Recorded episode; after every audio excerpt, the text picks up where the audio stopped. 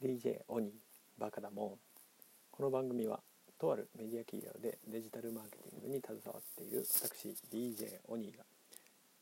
ビジネス子育てについてワクワクするトピックスや Tips を共有していきます。それではスタートです。はい、えー、今日は妻に言えない夫の本音仕事と子育てをめぐる葛藤の正体という、えー、朝日新書ですね。朝日新聞朝日新聞出版かなはい、えー、から出ている本を紹介したいと思います、えー、著者は朝日新聞父親のモヤモヤ取材班となっています。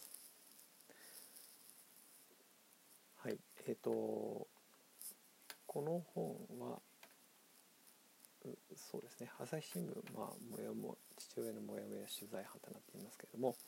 えーまあ、ここ朝日新聞とかですねその系列の会社にいる記者の方々が、えー、父親として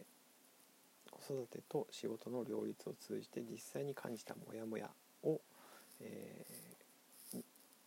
きっかけとして作ったあ本というかですねになりますということですね。えっ、ー、と表紙の折り返しのところに書いてあるのが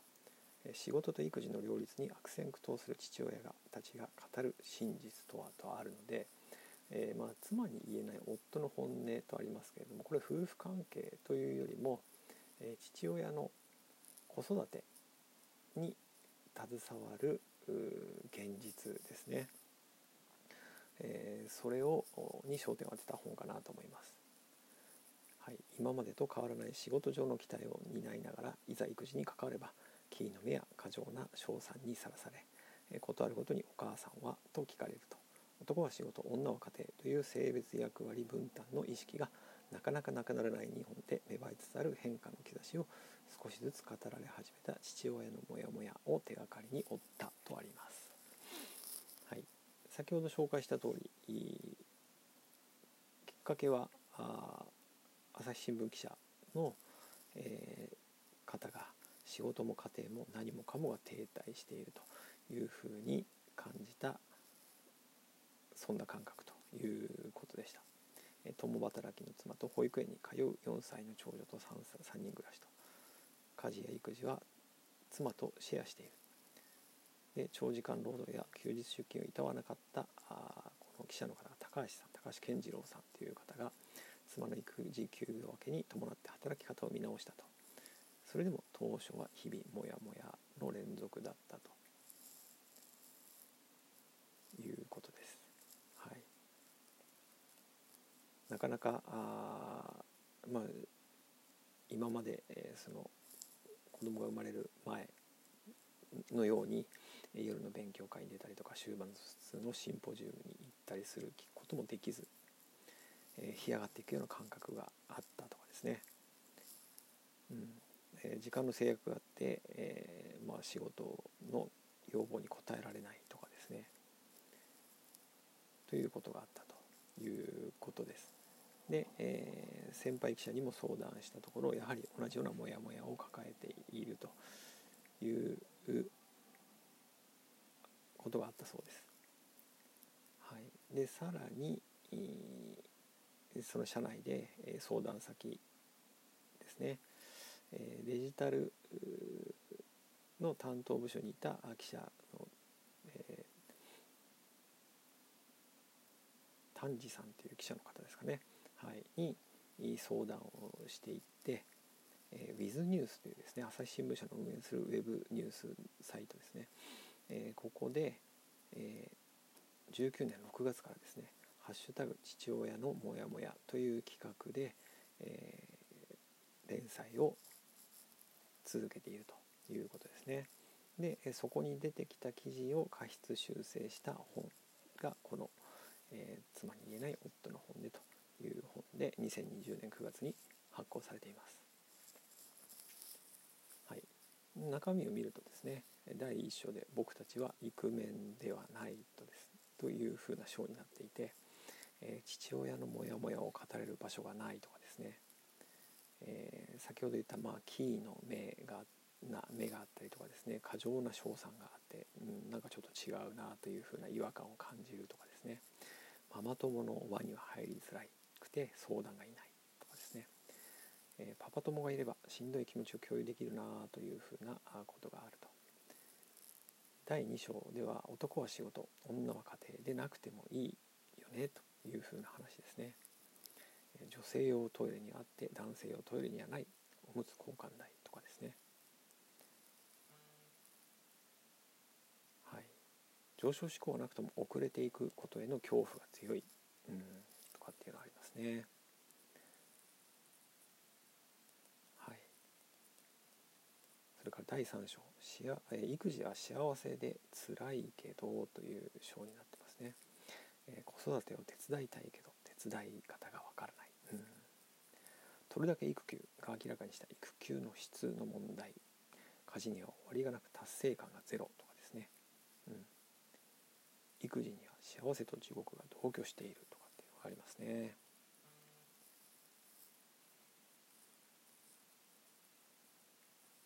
そうですね、子供全力で相手してるともうヘトヘトになるとか、あ、りますよね。はい第4章では父親の子育てを当たり前にしたいとありますね。うん、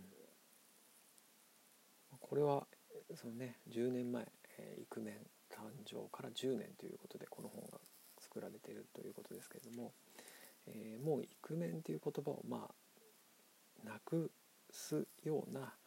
あ風にしていきたいなというふうなことかなと思います。でまあここの中で私がくつか共感した部分があるのはイクメンイコールすごい人では男性の育児は当たり前にはならないということですね。結局すごい人しかイクメンできないっていう風になっちゃうと父あの父親の育児が当たり前っていうところに対するハードルになってしまうなというのは私もそうだなと思います。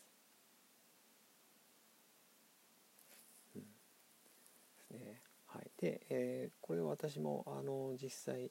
えーまあ、今中学生になってる息子の時にも、えー、やっていたことであるんですけども、え、父親たちを引きつける、え、ゆるゆるお父さん遠足っていうハッシュタグですね。はい、えー、ここでは父親と子供だけのお出かけっていうのが紹介されています。え、ここではまあ今時ですねあの私がそのえー、今の中学生の息子の時にはあまりこういうのはなかったんですけれども SNS 上で開催を表明するだけ。参加の連絡は特に求めない。当日の過ごし方は自由。っていうふうな「ハッシュタグゆるゆるお父さん遠足」っていう